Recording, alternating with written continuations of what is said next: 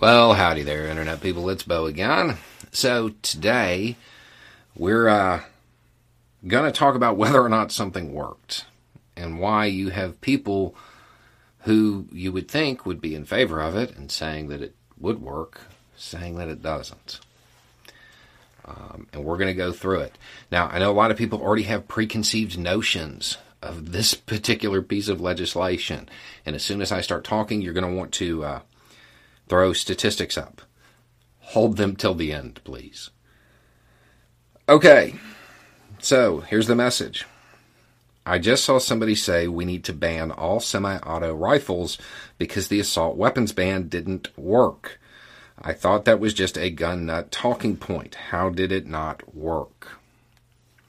There are three types of people in the world when it comes to guns pro gun, anti gun, and those who understand how firearms work if you understand how firearms work, you know there is no way that the assault weapons ban was successful. Um, like I said, I know you've got your studies. Just wait. Um, to to really grasp this, you have to understand what the assault weapons ban did and did not do. So, let's start with what it didn't do. It didn't take anything off the street. Okay, so every assault weapon, every AR, every AK that was there in 93, well, it was there in 94 and 95 and 96, right? So if the prevalence of these types of weapons, if that had something to do with the frequency of incidents, well, you would expect it to run flat, which is kind of what it did, right? It actually trended down a little bit. Um, the problem comes in when you have to explain the hundreds of thousands of new ARs that were sold during the ban. New ones, new production. The assault weapons ban did not stop production of the AR platform. It did not stop production of the AK platform or any of the other ones. The assault weapons ban regulated firearms based on cosmetic accessories, basically.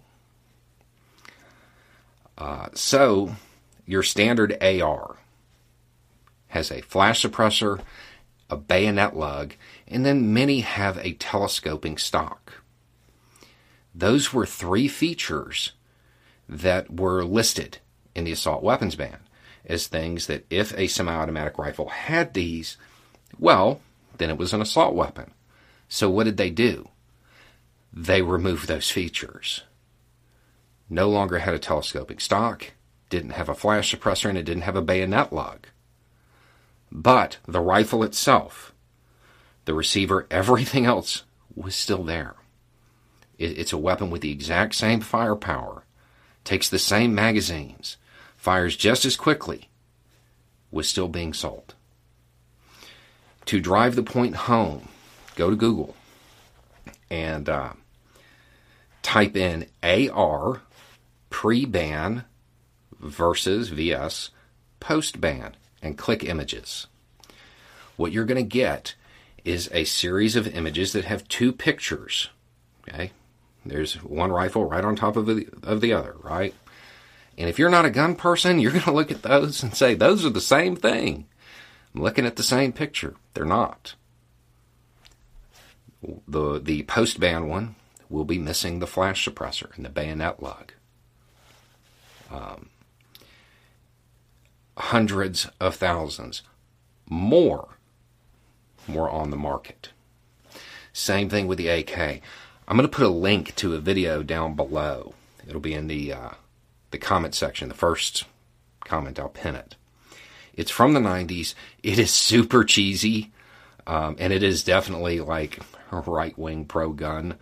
Um, but it's really good because there are two scenes in it you should watch. It's a relatively short video. Um, one of the scenes, there are three rifles sitting there. One is a fully automatic AK. Okay, so that's when you pull the trigger, bullets come out until you let go of the trigger. The next one is a semi automatic AK. Pull the trigger, one bullet comes out. You have to release the trigger, pull it again for another bullet to come out. Okay, that's the civilian version. That is what most people would call an assault weapon. And then there's a hunting rifle sitting there that is also semi automatic. The guy shoots all three. And then there's the twist where he tells you that the hunting rifle is an AK. It just looks like a hunting rifle. Because of the way the AK was designed, they were able to use different stocks and mask it even more. But the same weapon with the same firepower, firing just as quickly, was still available during the ban. New production, new guns coming out. That particular video is good because if you don't know anything about guns, there's a scene where he removes the covers from the one that looks like the fully automatic AK, the one that you would say is an assault weapon, and the one that looks like a hunting rifle. Pulls them up, and you can look into the receiver, which is the engine of the rifle. And you see that they're identical. You can literally pull parts out of one and put them in the other if you wanted to. The other scene that's in it that's worth watching is where he takes a Mini 14, which is one that we've talked about on the channel, not quite as popular when you're talking about the media and their coverage. And in front of your eyes, he transforms it. Um, so, because of that, because of the fact that there were more guns, hundreds of thousands of more guns of this type on the market during the ban, I don't know that anybody wants to say that there is a causative relationship between the increase or decrease of uh, incidents because it would, by most studies, by the way most studies count it, the numbers do trend slightly down during the ban. That would imply that more guns means less shootings. And I, I don't think anybody believes that. Okay, so that's before the ban, during the ban. What about after the ban? Huge, huge spike in production. Massive. Massive. Like it, it's, it is unreal. So there's a couple years where it's normal. And then I want to say it starts in 2007, but it really heats up 2008, 2009 when Obama got elected. The numbers just shoot through the roof of production of rifles. And then you see spikes that occur in 2012, 2016. I'm willing to bet there will be one in 2020 as well because it's a political thing. I am certain that right now the sale uh, the sales of ARs are through the roof. People are out there buying them left and right because of what just happened. And the concern is that there's going to be legislation against it. So you have a whole bunch of new ones entering the market right now. Now, the question here is why did this happen, right? Why was there this giant spike right afterward? During the ban, there was uh, just a massive push to equate any kind of legislation with true tyranny and to basically cast those who owned ARs as patriots. And you still hear this today. When I talk about the toxic gun culture, it started during the ban. Some would say because of the ban. I don't know that I believe that. I think the ban was a catalyst, and guns gun rights groups used it to push a bunch of bad propaganda. So it increased in popularity because of the ban. So a whole bunch of people started buying more and more and more. When you look at the production of the rifles, it just shoots up about four years after the ban ends. And then it stays high, but spikes around election time. In 2016, I want to say there were just more than 4 million rifles produced in the United States, and I think 61% of them were ARs. That's a lot. Okay. So, as far as those statistics that you were going to post, it's Ben and Jerry's. I know that anytime Ben and Jerry's has a good sales month, a whole bunch of people are going to drown. And it's not that Ben and Jerry go out there to their pool and hold people underwater to celebrate their record breaking sales. It's that it's summer. It's correlation, not causation. There isn't a causative link because there's more guns. There were more of this type of weapon on the market in civilian hands during the ban than before the ban. But then we have after the ban.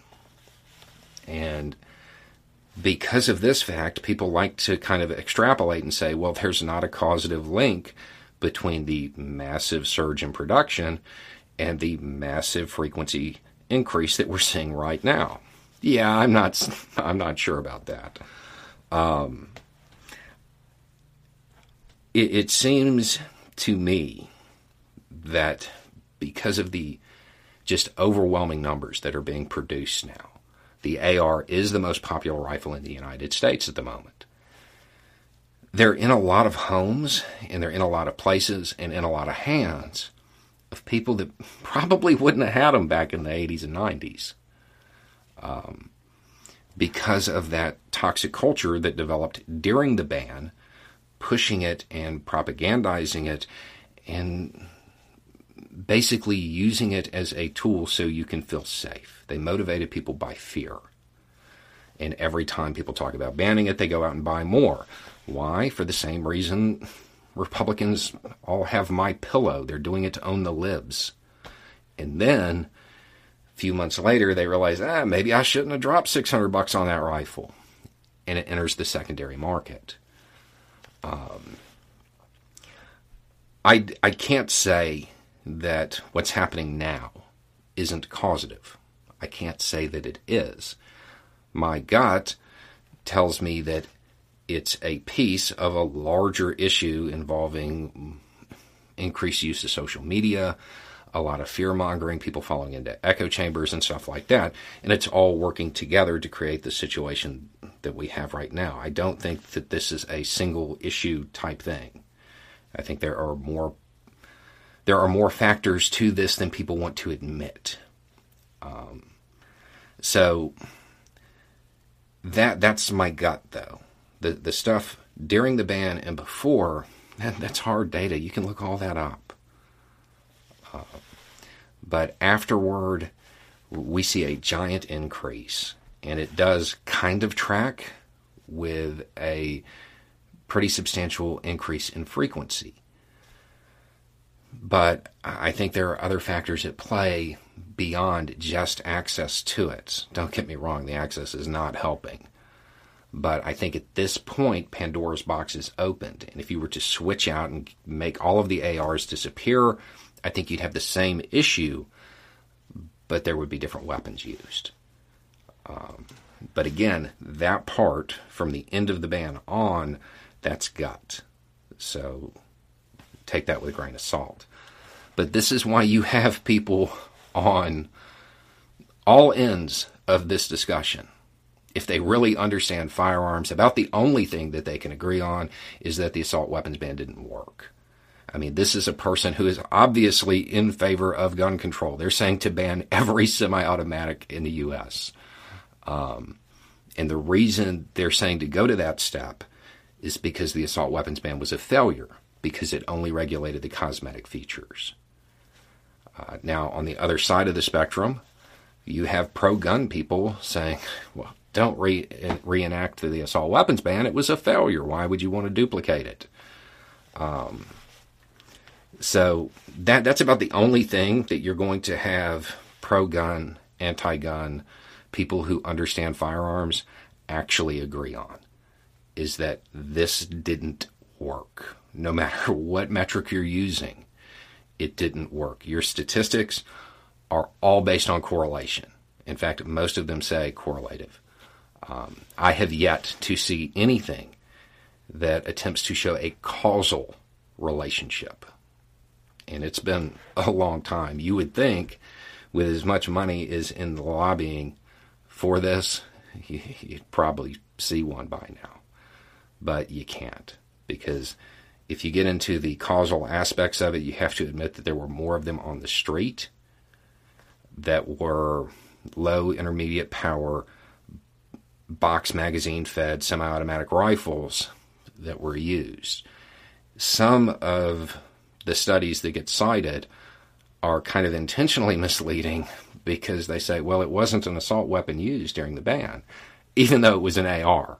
It was just missing the flash suppressor and bayonet lug, telescoping stock, so it didn't fit the legal definition of an assault weapon.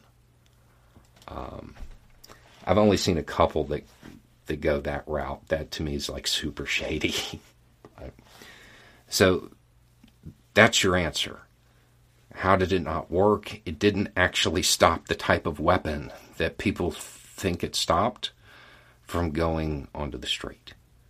There were more during the ban than before.